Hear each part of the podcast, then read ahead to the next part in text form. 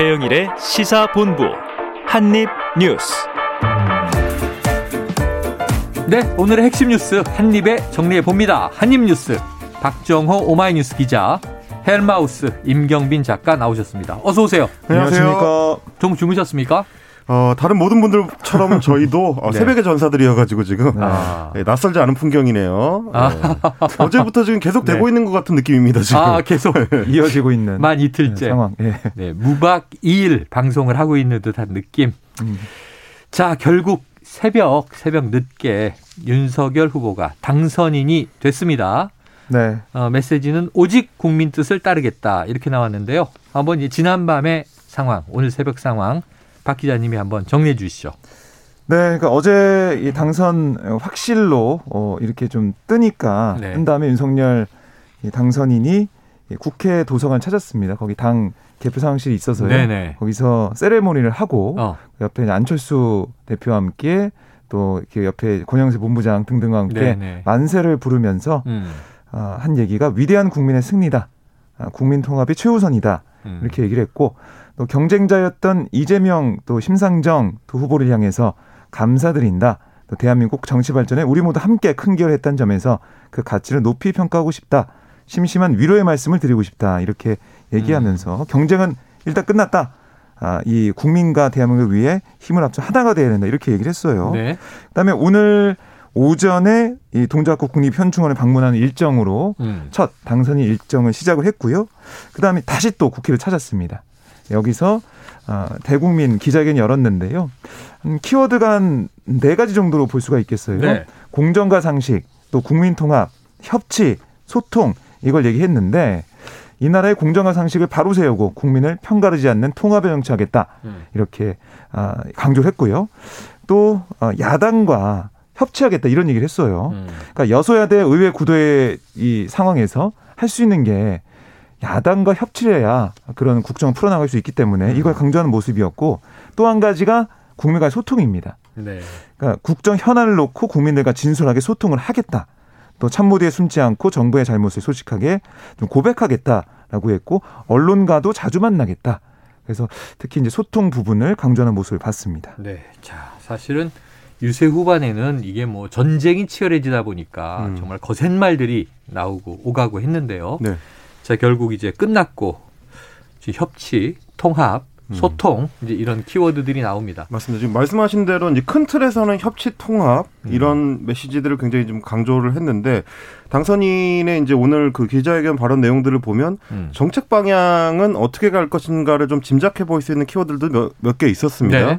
일단은 어, 자유민주주의를 강조하는 부분이 있었고요. 음. 자유민주주의를 위협하는 어떠한 세력과 이념도 멀리하고 음. 국민의 상식에 기반하여 국정을 운영하겠다라고 네. 하는 거는 이제 문재인 정부하고는 어느 정도 이제 이념적 기반을 좀 달리하는 토대 위에 음. 정책적 기반을 쌓겠다는 걸로 보이고요. 어, 이제 외교 정책과 관련해서는 한미 동맹 강화를 당연히 이제 강조를 하면서 음. 한중 관계에 있어서 균형을 잡겠다는 표현이 좀 눈에 띄었습니다. 그래서 사실 선거운동 기간 동안에도 중국이 할 말은 하겠다는 기조를 윤석열 후보가 유지를 해왔는데 그 네. 기조의 연장으로 보이고 어, 일본과의 관계에 있어서는 한일 관계가 미래지향적으로 발전할 수 있도록 하겠다라는 메시지를 보인 걸로 봐서는 음. 기존에 이제 문재인 정부가 역사 문제로 갈등을 일본과 많이 해왔던 거에 비해서는 좀 다른 방향성을 가져가겠다라는 정도로 보여지는 그러니까 크게는 두 가지 방향에서 문재인 정부의 차별점이 엿보이는 기자회견이었습니다. 그래요. 자, 대미, 대중, 대일, 대북 관계도 언급이 있었습니다. 그렇습니다. 예, 대화의 문은 열려 있다. 음. 하지만 이제 도발에 대해서는 또 네. 엄정하게 대응을 하겠다. 자, 그래요. 지난밤 뭐 거의 지금 청취자분들도 많이 못 주무셔서 약간은 몽롱하고 멍하실 것 같아요. 네. 이거 지금 역대 대선 사상 가장 초박빙으로 승패가 갈린 경우일 텐데 0.73% 포인트.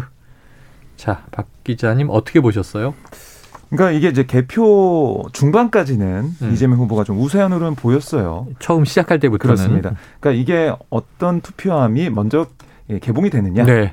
먼저 어떤 표가 먼저 집계가 되느냐 이게 좀 다른데 음. 이 중반까지 한 개표 51%까지는 이재명 후보가 앞서다가 네. 그 다음에 윤석열 후보가 이제 예, 역전했습니다. 자정이 지나서 좁아지더니 크로스가 되더라고요. 그 다음에는 계속 이제 격차를 벌리다가 어. 한 26만, 27만, 뭐 25만 이 차이가 계속 좀 유지가 됐어요. 예, 예. 어, 결국 이렇게 쭉 가면서 0.73% 포인트 이 표차로 초박빙 이 선거가 됐는데요. 네.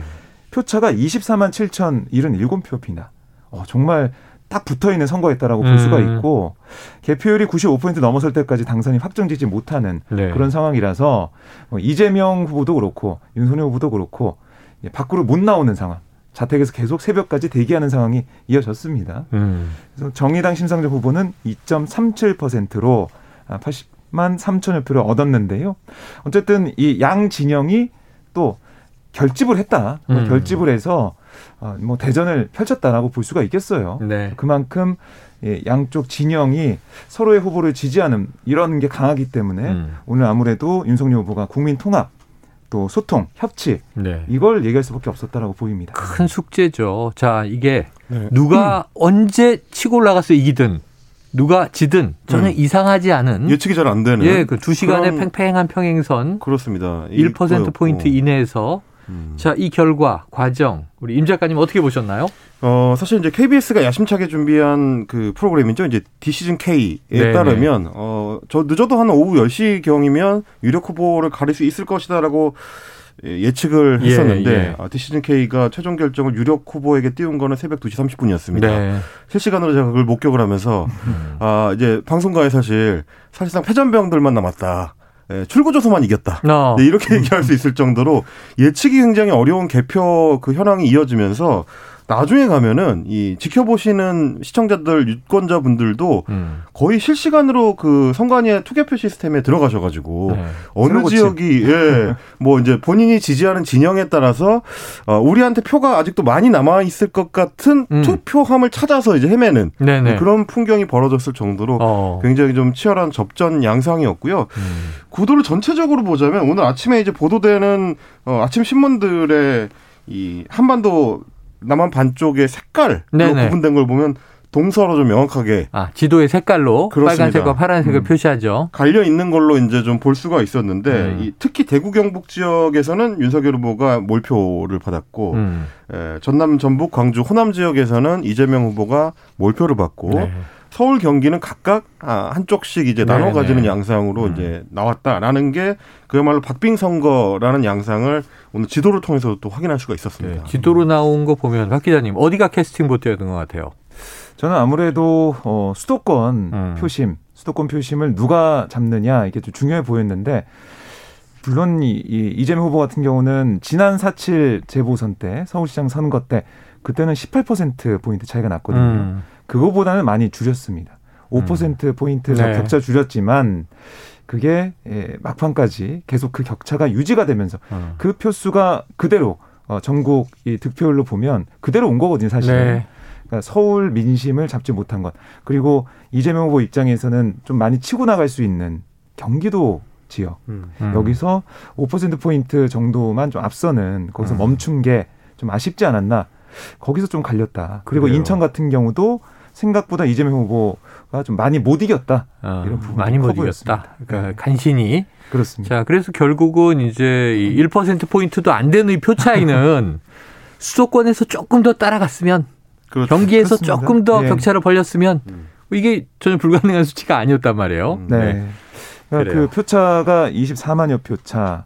그래서 뭐 어떻게 보면은 수도권을 좀 더 공략할 수 있는 음. 그런 정책, 특히 뭐 부동산 민심이나 여러 가지 개발 같은 그런 공약도 미리 좀 음. 어, 일찍 내놔서 충분히 민심이 거기에 좀 반응할 수 있는 시간이 있어야 되는데 네. 그게 좀 부족했다. 그리고 정치 개혁 이슈도 너무 좀 늦게 얘기한 거 아니냐. 음. 어, 수도권 표심이 그런데 민감하게 작용하고 있는데 좀 늦었다. 아, 그런 얘기 나오고 있습니다. 자, 그런데 이게 뭐 누가 이기고 져도 전혀 이상하지 않은 시간을 쭉 따라 흘러가는 그래프를 보면서 여러 가지 이제 분석들이 아침에 나오더라고요. 네.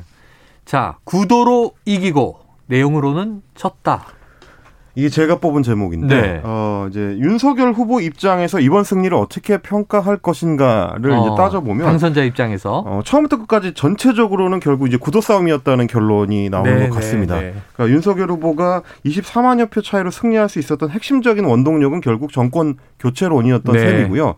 그 정권 교체론을 이재명 후보는 넘어서지 못했다는 음. 결론이 될 것 같습니다. 근데 문제는 뭐냐면 어, 지난 여론조사들 선거운동 기간까지 포함한 여론조사에서 지속적으로 정권 교체론은 과반을 넘어왔었고요. 네. 잘 나올 때는 12월 같은 경우 65% 가까이 나온 적도 있었습니다. 어. 근데 그랬었던 여론하고 이제 비교를 해보면 윤석열 후보가 그 여론을 충분히 다 받아 안지는 어. 못했다. 예. 그 얘기는 그래서 제가 어, 구도로 이기고 내용으로는 졌다라고 말씀을 드린 건데, 어. 그러니까 정권 교체를 원하는 어, 유권자층의 어떤 요구, 음. 그게 단순히 그냥 정권을 민주당 정권에서 국민의힘 정권 혹은 야권의 정권으로 뒤집어 보자는 요청이 아니었고 네. 어, 문재인 정권한테 아쉬웠던 점들, 민주당 정부에 아쉬웠던 점들을 다음 정부에서 좀 바꿔달라, 채워달라, 혹은 새로운 시대 정신을 좀 제시해달라 이런 것이었을 텐데 음. 선거운동 기간 동안에 윤석열 후보나 이준석 대표로 표상되는 이제 예, 국민의힘에서 보여줬던 게 거기에 충분히 미치지 못했다는 결론에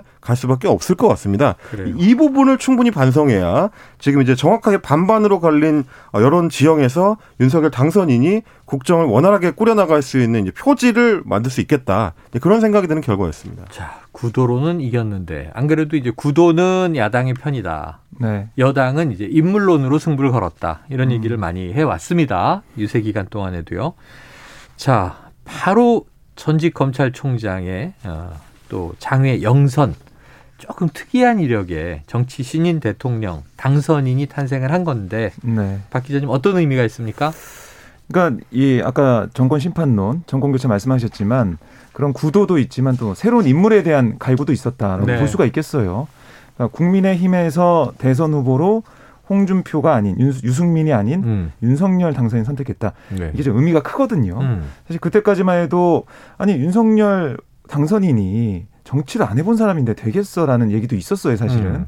홍준표 유승민 정치 잘해보고 뭔가 중도 쪽에 좀 소구할 수 있는 그런 아, 인물이 필요하지 않냐라고 했는데 국민의힘이 선택을 했고 그게 어떻게 보면 지금 아, 성공했다라고 볼 수도 있겠습니다. 음. 그러니까 그만큼 국민의힘에서도 새로운 인물을 좀 갈구를 했었고 음. 그게 아, 윤석열 후보의 정치 예, 변신 정치인 변신으로 갔고요. 그리고 지금 보면은 아, 대선 도전에서 한지 8개월 만에 이 당선이 된 거고 그다음에 검찰총장 사퇴한 지 1년 만에 이렇게 새로운 대통령으로서 국민 앞에 나타나게 된 건데요.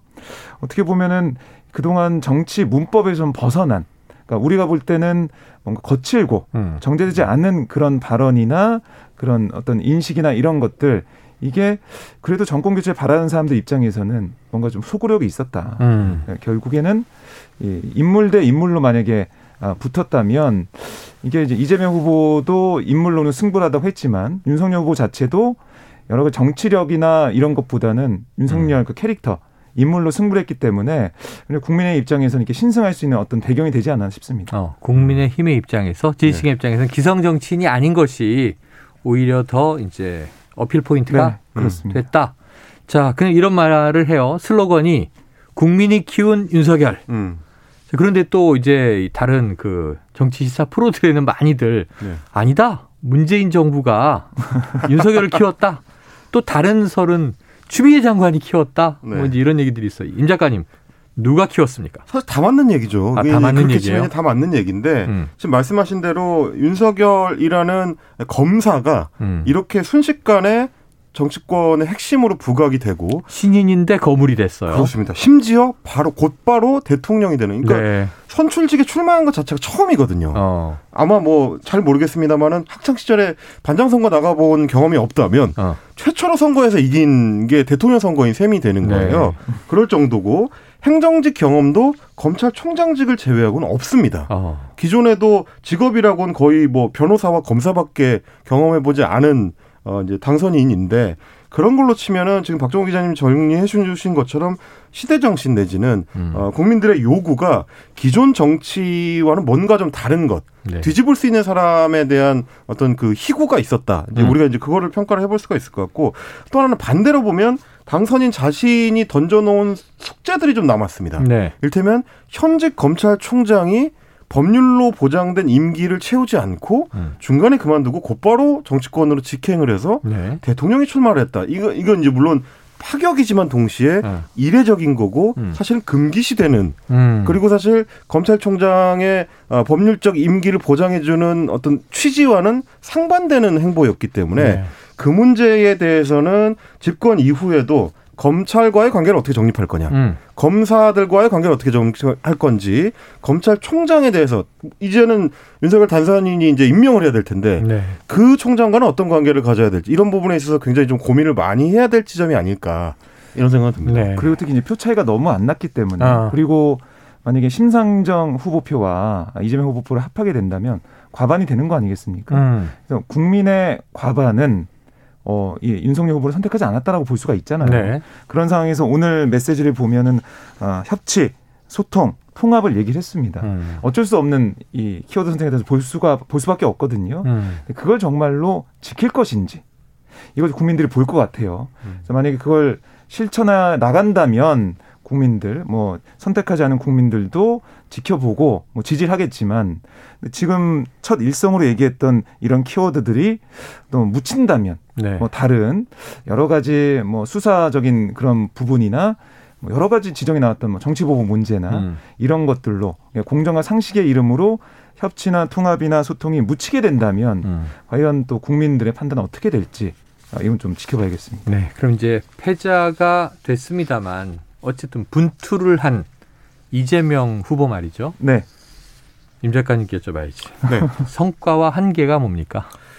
이재명 후보 입장에서는 뭐 이제 민주당 당 내에서 일각에서도 그런 얘기가 나오는 것 같더라고요. 졌지만 잘 싸웠다라는 아, 평가가 잘 싸웠다. 조금씩 나오는 것 같아요. 이거 네. 왜 그러냐면 기존 여론조사에 비하면 출구조사가 딱 나왔을 때 어, 심지어 이제 방송 3사 출구조사는 뭐 이 표준 오차 내에 들어가 있었음에도 불구하고 음. 양당의 분위기가 엇갈려 버렸거든요. 네.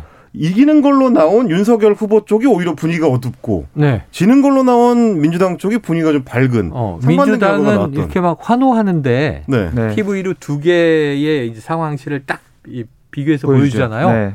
네. 민주당은 축구조사 딱 보고 와 다 밝은 네. 표정으로 만세하는데 근데 숫자는 저. 숫자는 저. 이런, 이런 상황이었던 국민의힘은 보면 얼음 땡 이렇게 해서 그렇죠. 정지 화면인 줄 알았다. 많은 음. 분들이 그랬어요. 그러니까 결국 그 이유는 이 투표로 도, 돌입하기 직전까지도 네. 어, 윤석열 후보가 여유 있게 이길 거라는 전망들이 많았기 어. 때문이고요. 선거운동 기간 동안에도 이제 이준석 대표 같은 경우는 뭐 8% 차로 이길 거다. 이제 굉장히 자신감을 보였던 거에 비하면 음. 민주당은 쫓아가고 있다. 뭐 이겨도 겨우 이긴다. 이제 이런 음. 식의 입장을 보였던 그러니까 보수적으로 잡았던 거에 비하면 각축이 나왔기 때문에 음. 예상했던 것보다는 이재명 후보가 잘 싸웠다. 그러니까 본인의 후보로서의 경쟁력, 인물론에서의 경쟁력은 어느 정도 입증한 것이 아닌가. 음. 사실상 거의 이제 붙어 있는 결과를 만들어냈기 때문에 정권 교체론이 이렇게 강력한 상황에서도 이 정도로 싸웠다면은 이재명 후보에 대한 평가는 기존의 대선에서 졌던 후보들하고는 좀 다를 수 있겠다.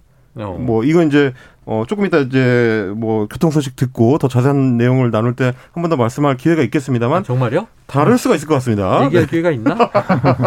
자, 그러면 이제 구도로 이기고 내용으로 졌다. 이걸 이제 헤드라인을 임 작가님이 뽑아 주셨다니까 네. 이런 얘기는 뭔가 궁금해요. 박지현이 이기고 이준석이 졌다. 이거 무슨 얘기예요? 어, 이거 이제 양 후보의 승패하고는 벌- 별개로 음. 선거가 어떤 형태로 치러졌는가를 이제 평가할 때는 역시 네. 이준석 대표를 이야기하지 않을 수가 없습니다. 어. 이준석 대표가 사실은 선거 캠페인의 전반적인 흐름을 주도한 사람이었고요. 음. 본인이 주창했던 세대포 이론, 그러니까 2030 세대를 이준석 대표가 땡겨와서 네. 기존의 국민의힘 지지층인 60대 이상의 고령층과 합치면 민주당의 핵심 지지층인 4050 세대를 에워쌀 수 있다. 어. 그렇게 해서 승리할 수 있다는 세대포 이론. 그리고 어 이제 굉장히 강력한 그 페미니즘에 대한 그 어떤 반발을 촉발하고 있는 정책들을 밀어붙여서 음. 이대남을 당겨오는 걸로 이제 승리에 기여할 수 있다. 네. 이런 식의 승리 전략들이 과연 작동을 했느냐를 평가를 해봐야 되는데 결과적으로 보면 어제 출구조사 결과를 봤을 때 20대에서 오히려 20대를 남녀를 합쳐서 봤을 때는 이재명 후보가 윤석열 후보한테 앞서는 걸로 어, 나와버렸습니다. 그래요. 그러면 세대포 이론이 이제 깨진 거죠 결과적으로. 음. 그리고 세부적으로 봤을 때도 20대 남성과 20대 여성이 또렷하게 서로 거울상처럼 갈리는 결과로 나왔는데 네. 뭐 윤석열 후보가 20대 남성에서는 어 6대 3 정도로 이기는 걸로 나왔고 네. 20대 여성에서는 반대로 이재명 후보가 6대 3 정도로 이기는 결과가 네네. 나왔었기 때문에 그러면 어 선거 막판으로 갈수록 이준석 대표가 더 강하게 이대남 쪽으로 이제 기울이는 정책적 행보를 보였던 거 음. 발언들을 했었던 것이 어, 오히려 반발을 불렀고 여성층의 반대 역결집 현상을 불렀다. 네. 그래서 윤석열 당선인 입장에서 봤을 때는 자칫했으면 막판에 질 수도 있었다라는 어. 평가를 오히려 내릴 수 있는 네. 반대 상황이 됐기 때문에 어, 이재명 후보가 영입해서 후반에 힘을 굉장히 실어줬던 음. 불꽃단 출신의 이제 박지원 부위원장이 상당한 역할을 했다. 네. 어. 그러면 어, 박지원 위원장의 포용 정책이 이준석 대표의 갈라치기 전법에 오히려 앞섰다라는 어. 평가를 내릴 수가 있을 것 같습니다. 그래요. 알겠습니다. 지금 뭐 이 대선 결과 이야기 해도 해도 끝이 없습니다. 지금 12시 43분을 막 넘었고요. 이 점심시간 교통 상황을 좀 알아보고 가겠습니다. 교통정보센터의 김민희 리포터 나와주세요. 오전 교통량이 많지 않았습니다. 지금 도로 정체는 돌발 구간 중심으로 길어져 있는데요. 경부고속도로 서울 방면으로 70 몰류 부근 4차로에서는 낙하물을 처리하고 있습니다. 이후로는 쭉 수월하다가 서울에 진입해서 양재부터 반포 사이로 정체고요. 반대 부산 쪽으로는 한남부터 서초 사이와 신갈분기점에서 수원 부근, 다시 오산 일대로 정체입니다. 이후로 옥천 1터널에서 옥천 3터널 사이로는 작업을 하고 있어서 부근으로도 차량들 속도 줄여 지납니다. 논산 천안고속도로 논산 쪽으로는 차량 터널 일대로 정체 시작됐고요. 남해고속도로 부산 쪽으로도 7원 분기점에서 하만 2터널 사이로 정체 시작됐습니다. 서울시내 강변북로 구리 쪽으로 구리 시계 부근 1차로에는 고장난 차가 서 있어서 부근으로 차량들 서행합니다. KBS 교통정보센터였습니다.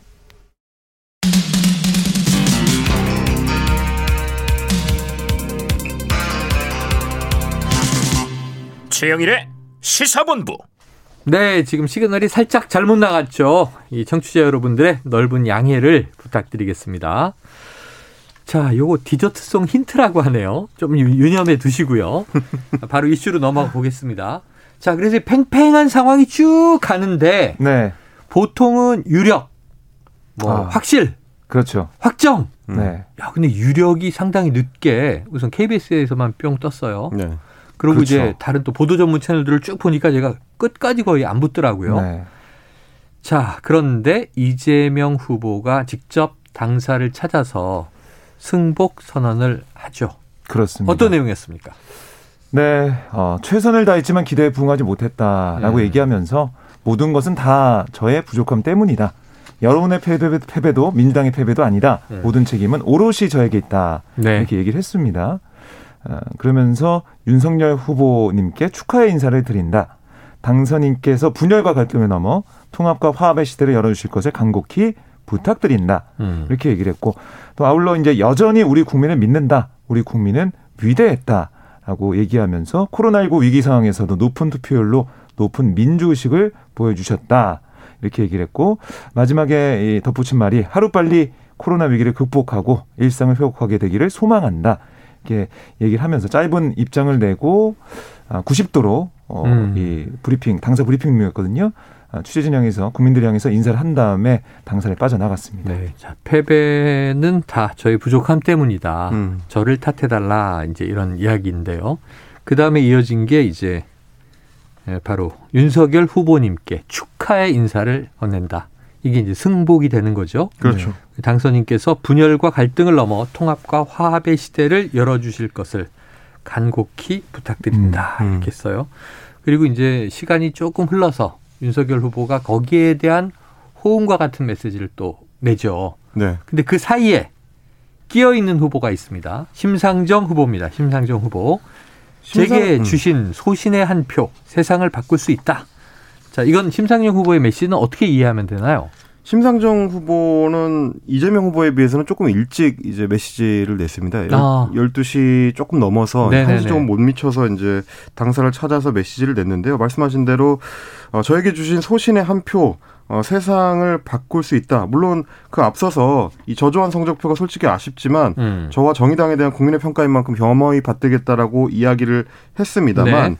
그럼에도 불구하고 이제 어려운 상황에서 어느 정도 이제 성 성과를 냈다고 이제 자체 판단을 하는 것 같고요. 어. 어, 그리고 말씀하신 대로 이제 세상을 바꿀 수도 있다. 이 소신의 한 표가 세상을 바꿀 수도 있다고 얘기를 하면서 덧붙인 게 어, 그 가치를 기반으로 정의당은 다시 뛰겠다라고 이제 다짐을 했습니다. 음. 어, 뭐 사실 심상정 후보 같은 경우는 이번 대선에 나서면서 아, 마지막 정치적 소임이다라는 음. 말도 했었는데 그래서 혹시 어, 승복 선언을 할- 하는 기회가 생기면 뭐 정치 행보 관련해 가지고 네. 이제 어떤 입장 표명이 있지 않을까라는 생각을 하시는 분들도 있었는데 어제 이야기로 봐서는 어, 그럴 것 같지는 않고요. 지금 어허. 당분간은 일단은 어, 사실 심장, 심상정 후보를 제외하고는 정의당 내에서도 강력한 리더십을 발휘할 수 있는 어, 정치적 상징성을 가진 인물이 지금 몇 안 남아 있는 음. 굉장히 어려운 상황이기 때문에 심 후보나 혹은 뭐 당 지도부들도 당분간은 당내 문제를 수습하기 위해서 좀 힘을 모아야 되겠다 그런 이제 판단을 한 것 같습니다. 네. 어, 다만 평가를 한 가지 하자면 뭐 박정호 기자님께서도 이제 말씀해 주셨지만 음. 표 차이가 24만 표 차이로 이제 범진보 진영에서는 결국 네네. 24만 표 차이로 패배를 한 상황이라 심상정 후보에 남아 있는 그 2.3%. 네네. 그 80만 표가 더해졌더라면 하는 생각을 하실 분들이 분명히 있으실 어. 거거든요. 그러면 어 진보 진영 입장에서는 사후 평가를 할 때 정의당과 관련한 어, 뭐 어떤 불만의 목소리 음. 혹은 뭐 음. 이런 것들이 충분히 나올 가능성이 있다. 이제 그때 이제 정의당은 과연 어떤 태도를 보이고 음. 앞으로 정의당이 펼쳐나갈 어떤 비전을 어떻게 역으로 제시할 건지 음. 그 과제가 이제 남아 있을 이게 될 것 같습니다. 네, 과거에는 음. 정의당이 민주당과 뭐 단일화도 했고 음, 선거연대도 어, 많이 했고 그렇죠. 네. 심지어는 이제 밀어주기 음. 사퇴도 있었고. 음.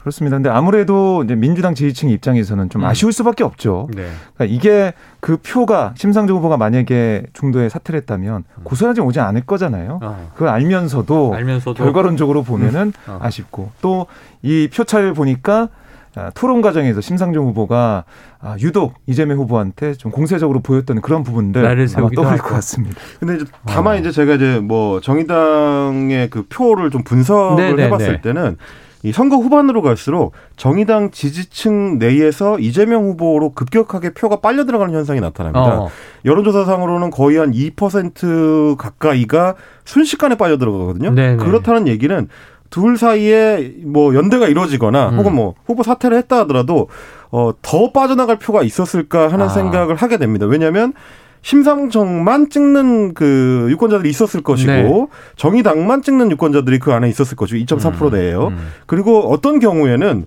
어 그냥 투표를 포기했을 어. 분들도 있었을 거기 어허. 때문에 에, 사퇴를 했다고 해서 그 표가 이제 고스란히 더해지는 거 혹은 이제 만약에 심상정 후보가 사퇴를 하면 보수층이 역결집을 할 수 있고 뭐 이런 네네. 효과들을 생각했을 때는 쉽지 않은 문제다. 사후 쉽지 평가에서도 않은 굉장히 문제다. 어려운 문제가 되는 거죠 이게. 네. 그래서 큰 의미가 없었을 수도 있다. 그렇습니다. 민주당이 흡수할 수 있는 표는 이미 다 흡수했을 것이다. 반대급부로 안철수 후보의 막판 단일화가 네네. 그렇게 큰 영향을 미치지 못했다라는 평가가 나오는 것도 마찬가지입니다.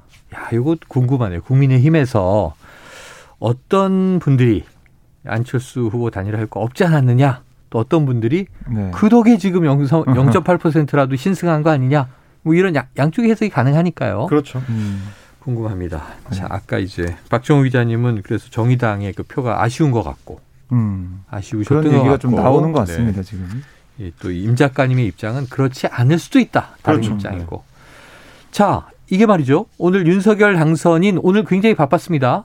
그러니까 새벽에는 또 이제 인사하러 그렇습니다. 당사 갔다가 지지자도 만나고 집으로 돌아갔는데 네. 아침 10시에 현충원 참배가 예정돼 있었단 말이죠. 네. 근데 국립현충원에 가는 장면을 찍으려고 모든 언론사가 다 윤석열 후보 집 앞을 비추고 있는데 사람이 모여 있는데 왜 이렇게 늦게 나왔어요?